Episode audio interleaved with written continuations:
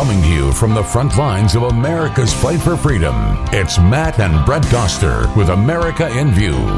What this world needs is a few more rednecks. So people ain't afraid to take a stand. What this world needs is a little more respect for the Lord and the law and the working man. We could use a little peace and satisfaction, good people up front take the lead. A little less talk and a little more action. And a few more rednecks is what we need. Coming at you from the capital city of the free state of Florida today, unmasked and with pronouns that match our manhood. Got to provide you with some more perspective on this week's major news stories using truth, the Constitution, and a little redneck common sense.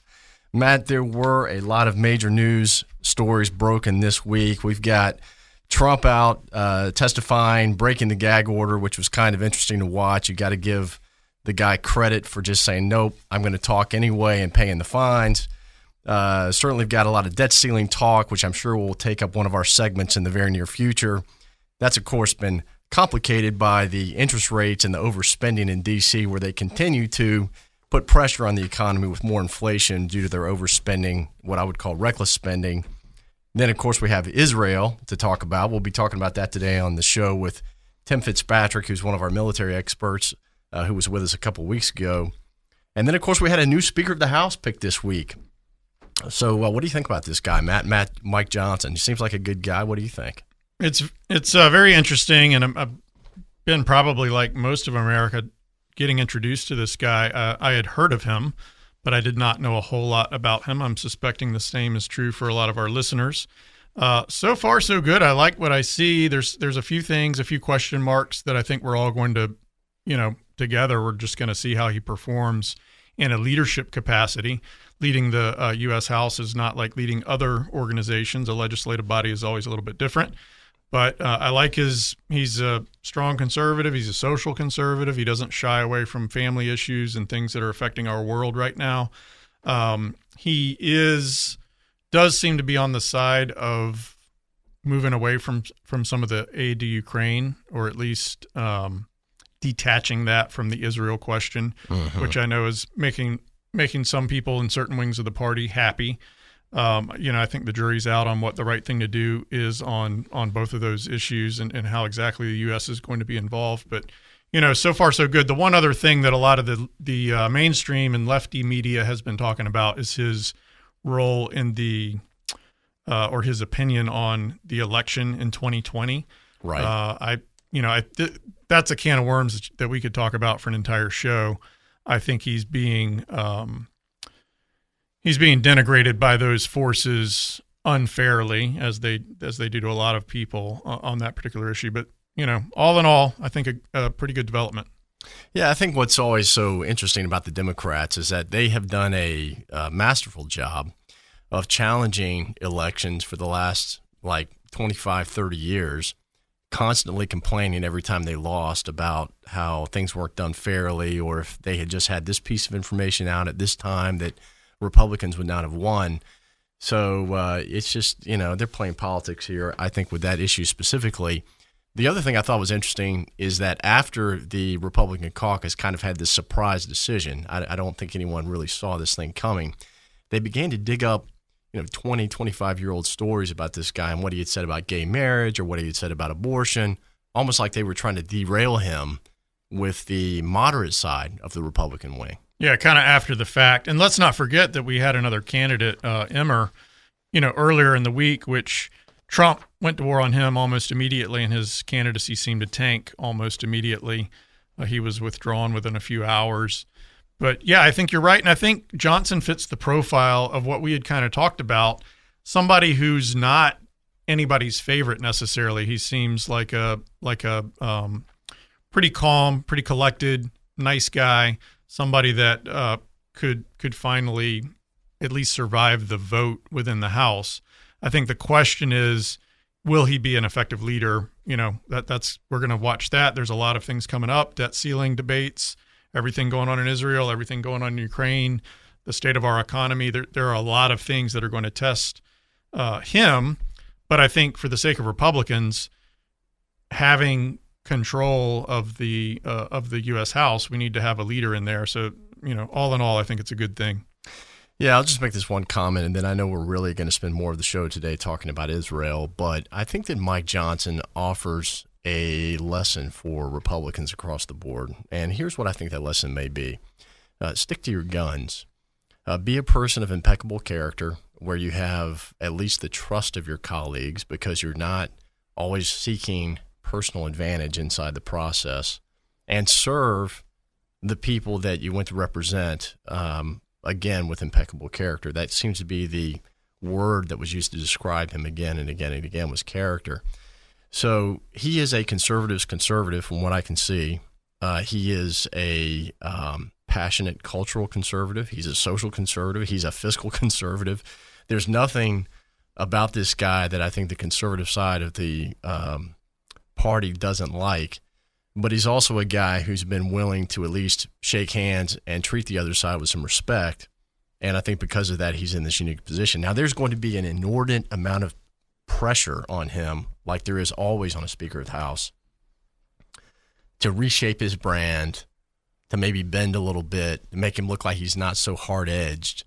But the reality is, I think that we all need to be just be encouraging him to stick with what he had that got him where he is, and and not worry about all this pressure and don't worry about compromise. Stick to your guns.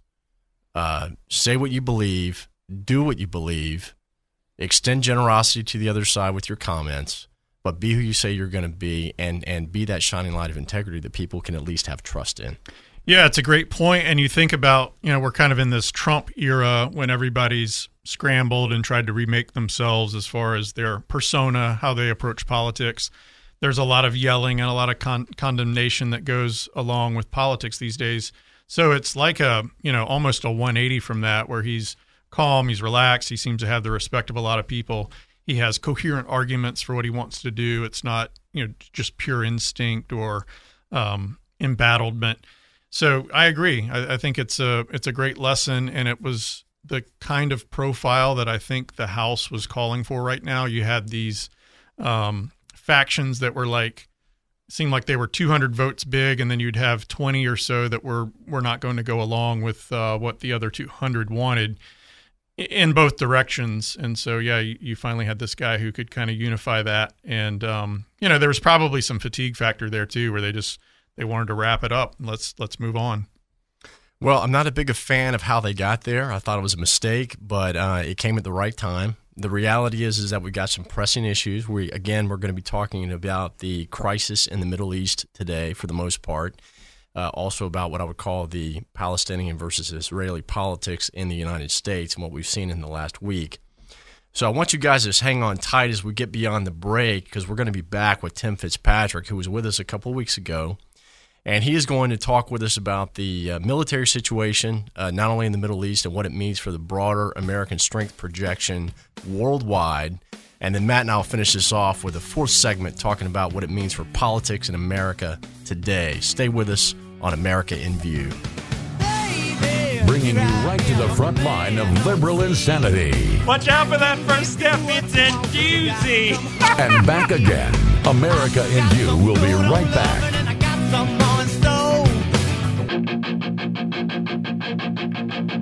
From the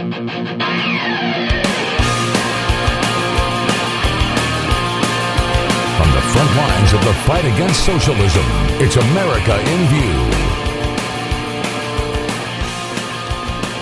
Welcome back, America in View. We are talking everything going on in the world today, and there is a lot. There's a lot to get our arms around. Uh, we are going to revisit a topic that I think is going to be front of center, front of mind for a while, and that's everything going on in the Middle East. Um, Brett, we are graced and, and blessed to have on the line with us today again Tim Fitzpatrick, uh, an expert on many of these issues. Tim, welcome to the show. Oh, good afternoon. So happy to have you here. Uh, Tim, you were on with us a couple weeks ago. Just to remind our listeners, uh, a retired Army officer, um, continued to serve uh, in in many different aspects of national security and foreign affairs in a civilian uh, basis. You've served near Gaza. Uh, you have a lot of of insight, and what we want to get into just right away is the developments that are increasingly seeming to involve the United States. Uh, so we had some some missiles shot down in the Red Sea a, a, little while, a few days ago, a week or so ago. Then we've also now had uh, rockets being launched from Yemen. Saudi Arabia has gotten involved, and and we have increasing conflict between U.S. forces and things that are going on in Syria. Um, some attacks uh, being launched in both directions and we have casualties. Uh, I think it's um, been hard to get our arms around exactly what's going on, but the U.S. is is definitely getting more and more entangled in everything that's going on. Can you just diagnose for us who's on whose side? What's um, what's the implication to U.S. forces? And do we continue to play a supporting role here, or is is um, the risk of us getting more involved greater and greater? Well, I think you're seeing us getting more involved I think if you look at what was the end state in mind when Iran, working with their allies and Hamas and the other groups within the area, kept the Abraham Accords and peace between Israel and Saudi Arabia and others, uh, are they reaching that objective at all? Um, I think with the presence of the uh, aircraft carriers in the Eastern Mediterranean and in the Gulf, and then the other activities, uh, I may call into question Iran's uh, long-term strategy. It, it, still may work, but right now, I don't think all of that force and then the response uh, the other day to the uh, surrogate. I am not sure they're meeting their objective because there's a greater presence right now, and the U.S. Uh, did demonstrate some resolve by hitting those uh, surrogates in northern Syria. Yeah, so Tim, I, I, want to follow up with you on, on that related to the targets in Syria. So, uh, and this is kind of in line with what Matt just said. It was interesting to me that Saudi Arabia made the choice to shoot down the rockets uh, coming out of Yemen.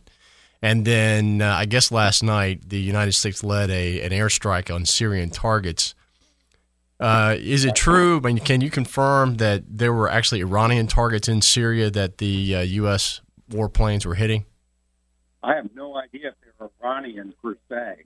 I'm assuming they were part of the um, different uh, groups supported by the uh, Syrian government and therefore supported by Iran.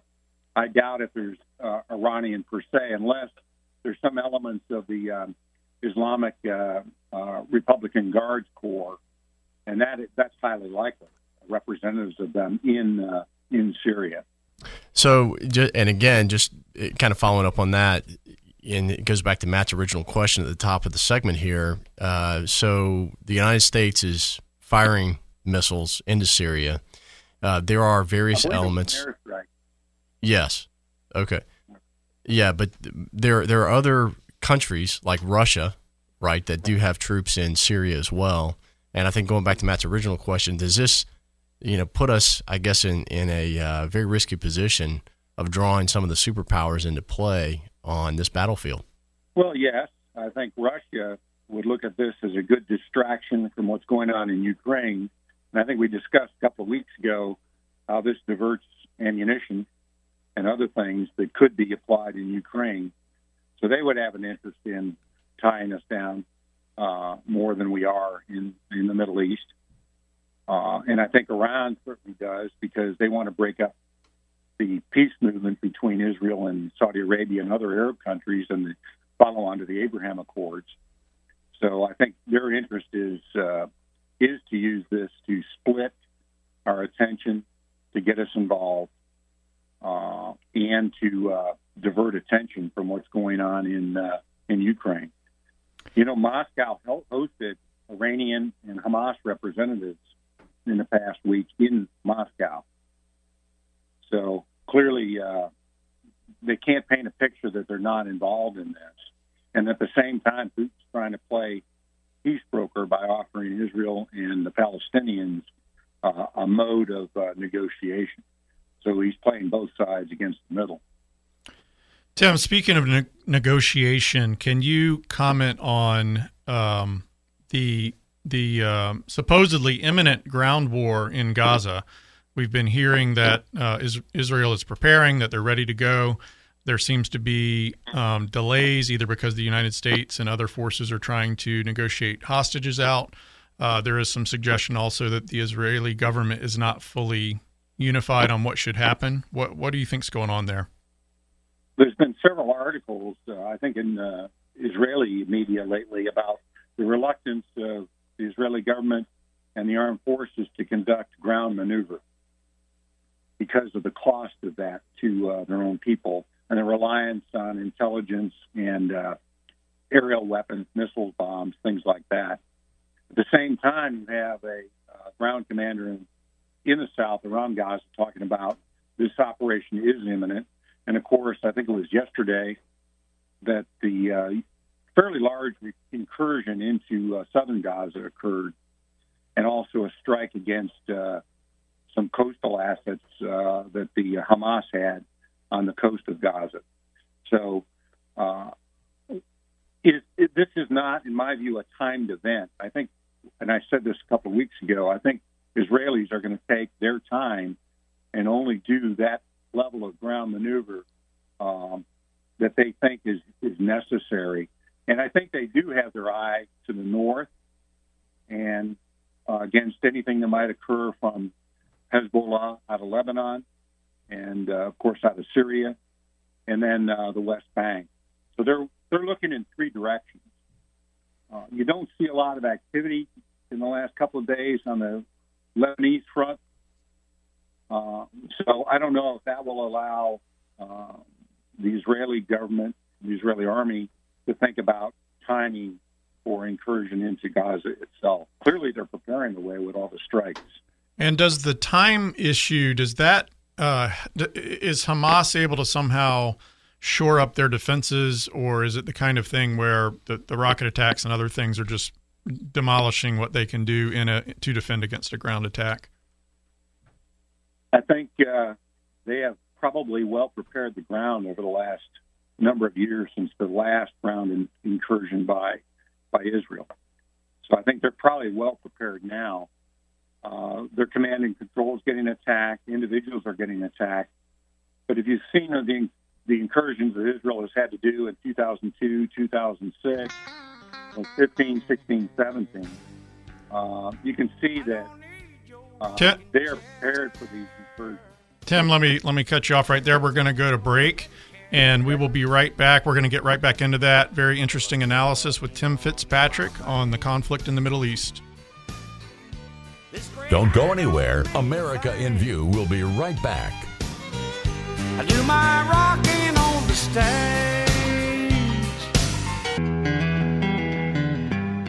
Freeing the woke from their liberal chains. It's Matt and Brett Doster with America in View. We're back here with the third segment with Tim Fitzpatrick. Tim is a military expert, retired, served time in the Gaza Strip.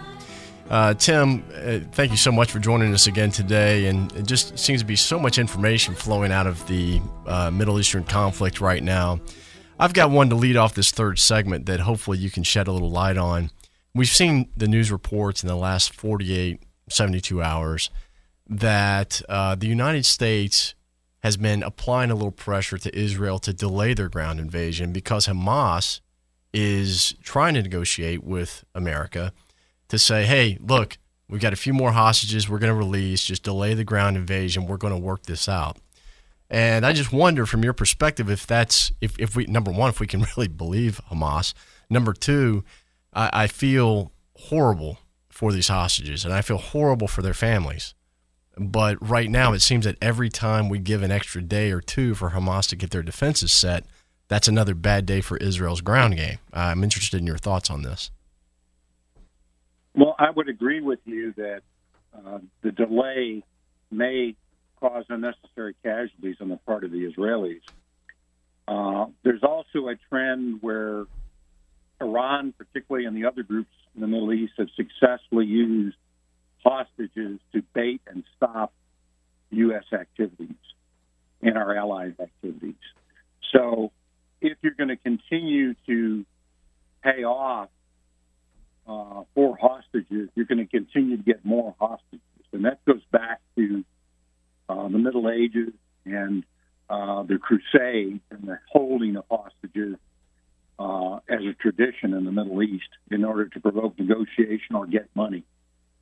Uh, the more you do that, the more you cave in, the more you're going to have of that. So I think the Israelis have to weigh the uh, military issues, the political issues, the human life issues, of course, with the probability of success of an invasion and the probability of any hostages actually being released or being alive. I don't know if there's a proof of life for these hostages other than a few Americans that uh, were released. So I think uh, they have to do their best to do both eliminate the, the threat and the constant continuing mortar and rocket attacks from Gaza into Israel, which has not been abated, against uh, is there a probability of getting a few hostages back? Tim, you, you make a great point about the ongoing attack. In the mainstream media, there's a lot of attention being paid to the humanitarian crisis in Gaza. And surely it is a crisis without without probably any easy answers. Um, but these these attacks are continuing to go on. It's not as though there's a rogue terrorist organization that did an attack and now there's there's just a, a you know a nation of helpless people. This is an ongoing conflict, and uh, what we've seen, what I've been interested in, is the role of social media on both sides, uh, both as an as a tool of terrorism and then also as a tool of trying to to spread the truth about what's going on.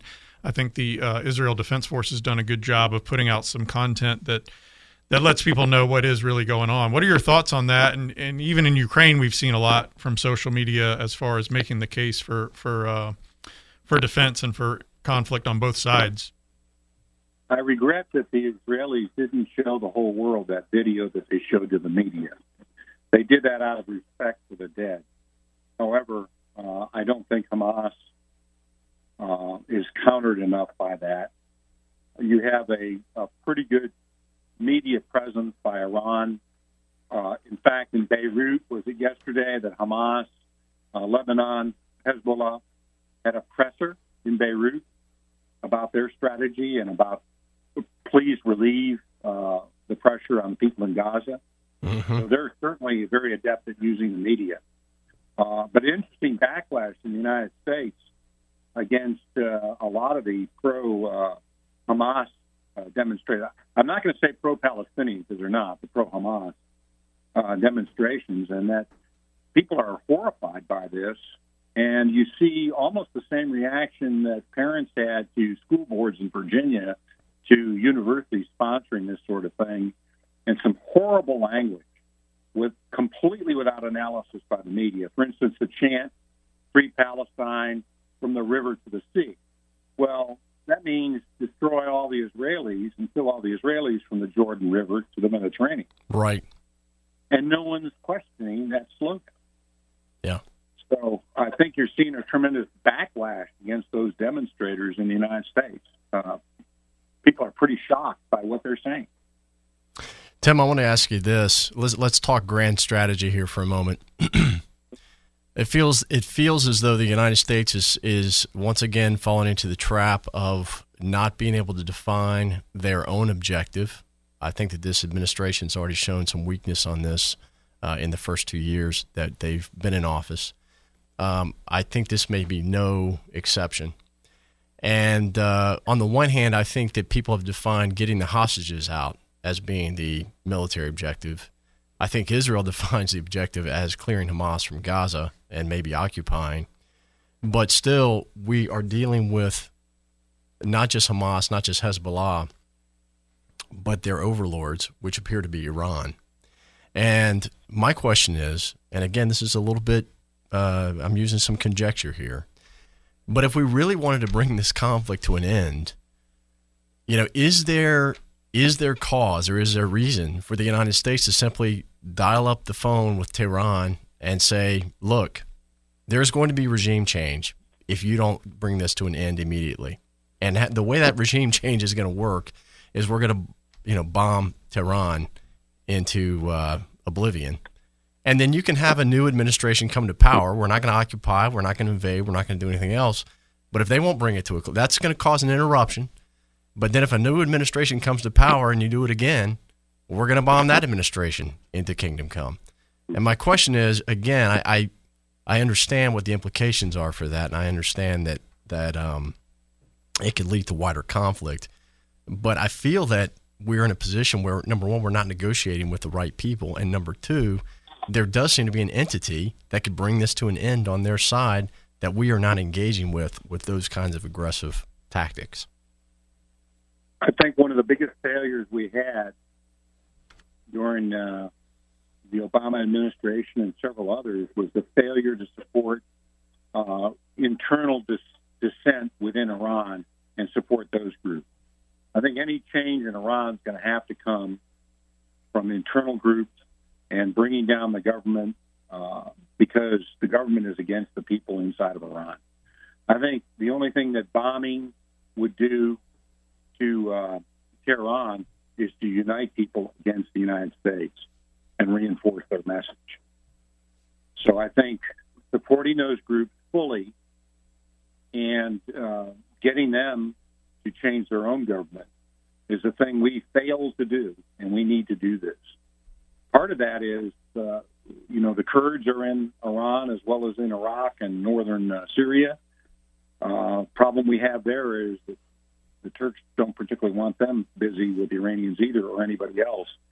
But I think there's enough resistance groups inside of Iran to make it uh, very uncomfortable for the government that currently exists in Tehran and lead to a change in that government over time.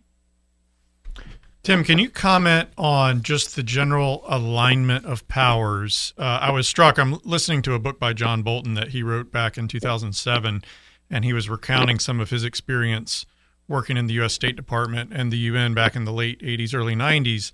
And, you know, the, the objectives were the same. He's talking about the PLO had changed their name to Palestine and we're, we're trying to achieve uh, more standing within the UN system. Um, the, the people on the side of that were the same sort of communist or uh, dictatorial type governments, China, Russia. You had a lot of the same issues when um, George H.W. Bush – wanted to defend Kuwait as far as the different different people that were being defended. There there seems to be, for lack of a better way to put it, almost like guilt by association. You see the the communist powers or the former communist powers. You see Yemen. You see Iran. What is the what is binding these people together? Uh, you know, what is the sort of animated reason that they all see themselves on the same side? Well, that's a good question. There's been a affiliation between the former Soviet Union and now Moscow again through their support to things like the Palestinian Liberation Organization. Any of the uh, uh, Islamic nationalist movements were uh, supported and propelled and, and, brought together out of Moscow's uh, Patrice Lumumba University and other programs that they had in order to use them as a um, uh, divisive tool against the West and to control oil and other things in the Middle East. Certainly, that's the same issue now with China wanting Iranian oil and other resources. And they've just hosted a, um, a Belt and Road conference with Putin and a lot of the other countries in this area to tout what China is doing to um, bring modernization to these countries in order to get their resources, quite frankly. Russia's also after it for a way to have access to warm water ports and resources. And of course, Iran is at it to become the regional power. Um, we have uh, participated as part of the West and NATO, but to counter Russian aggression in uh, the Middle East and Africa.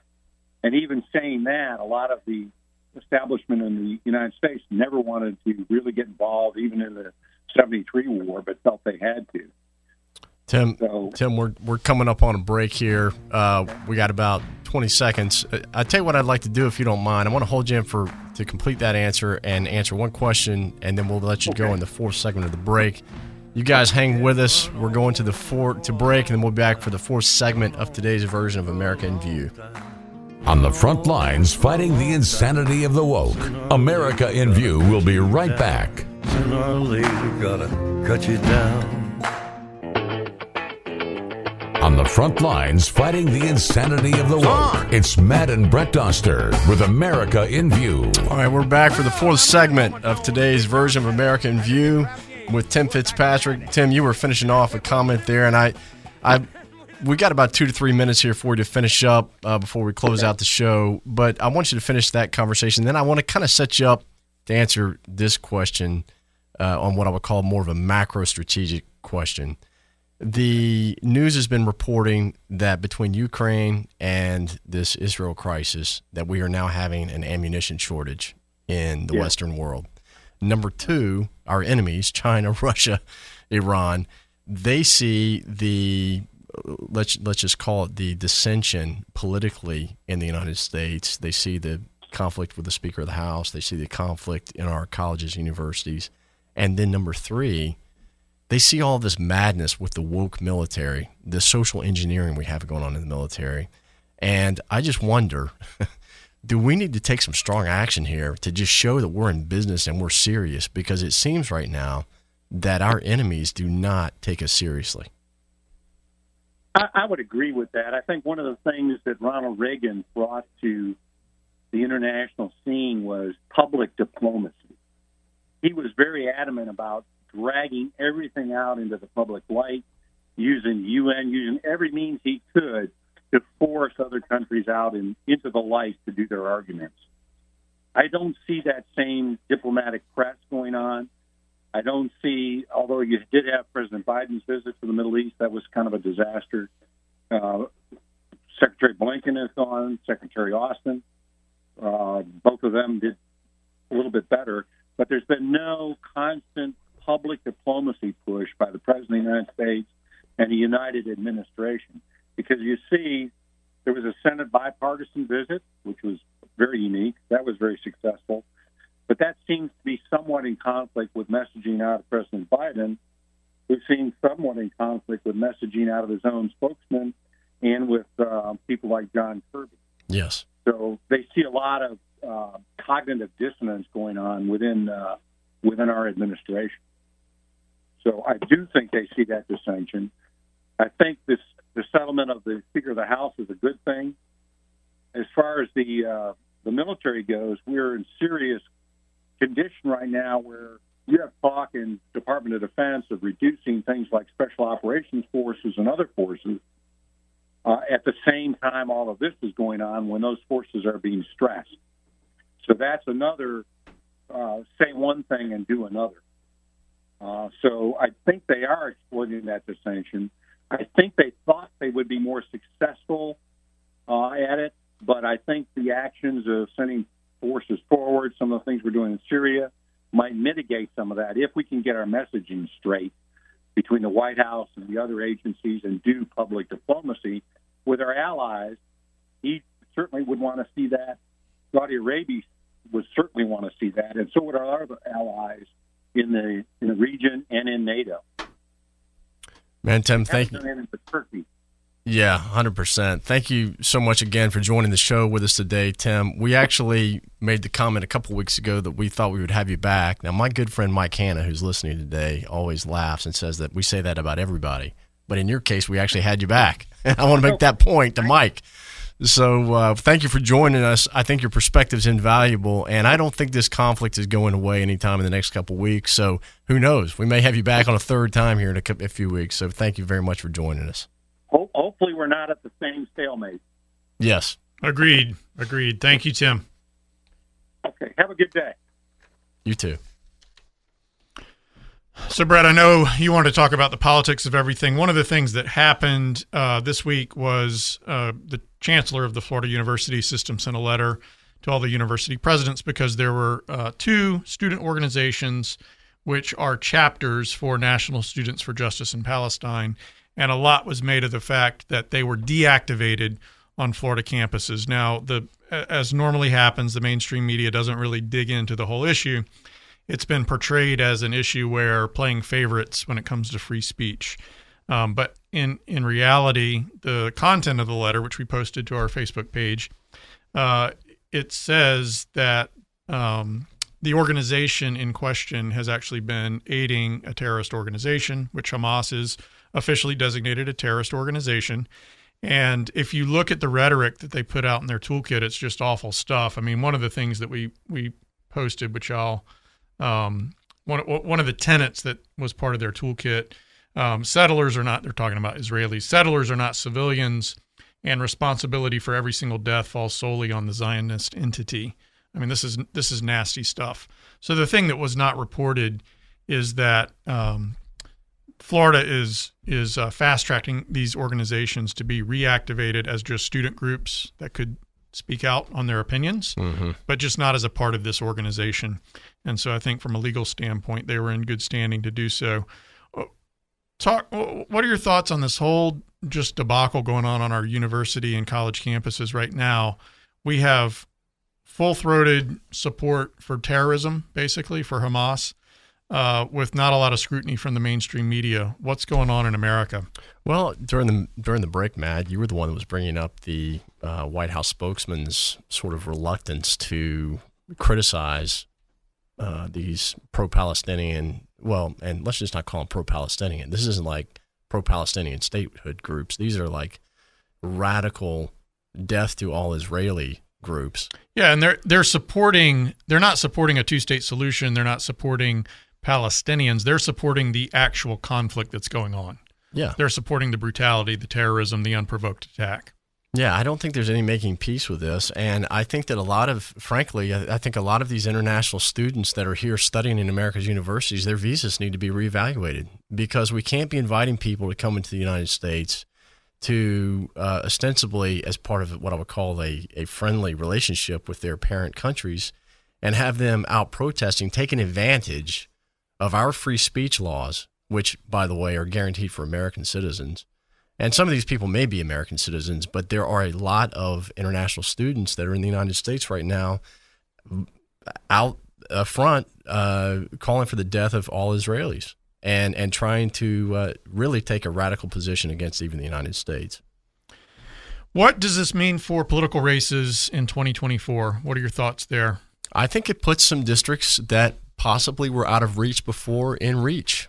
Uh, there there are places where there are a majority uh, Jewish populations. There's districts around the United States. We have a couple here in Florida, and I think the Jewish Democrats are going to begin to reevaluate their partisan labels. Uh, many of them have been uh, strong allies for FDR's policy uh, party because of obviously what happened in World War II, and uh, that that commitment to the Democratic Party has been hard to break over the years. But what they're seeing now is a party that has been infiltrated and co opted by radical anti Israeli, anti Israel uh, group of voices that are not just committed to their political defeat, but is committed to their death and destruction. Yeah, and the, exchange with um, Karine Jean Pierre uh, she looked just lost when she was asked the question about are we worried about rise in anti-Semitism. I Some, mean, similar to her boss. Yeah, exactly. I mean, she's looking at her notes. She's trying to figure out what to say. And again, we're in this world where the this paradigm of oppressor versus oppressed. All the left knows how to do is take the side of the perceived oppressed group without any kind of scrutiny of facts, any analysis of who's actually behaving correctly. Uh, freedom, you know, all these kind of considerations, they just go out the window. It's the danger of the woke indoctrination in our schools. Uh, they have been doing it in our higher ed institutions, and now they've moved beyond that to K through 12, and it has to be stopped. I'm glad we're stopping it here in Florida, but we've got to stop it nationwide. Yeah, we're doing great work in Florida, and we need to keep doing great work in Florida. The fight is a cultural one, and it's not going to end anytime soon. We love hearing from our listeners. Please find us at americainview.com. Check us out on social media. We are looking forward to continuing these conversations uh, next week. Thank you to our listeners. Thanks for listening to America in View. For more information, go to americainview.com. Making their way the only way they know how. Let's just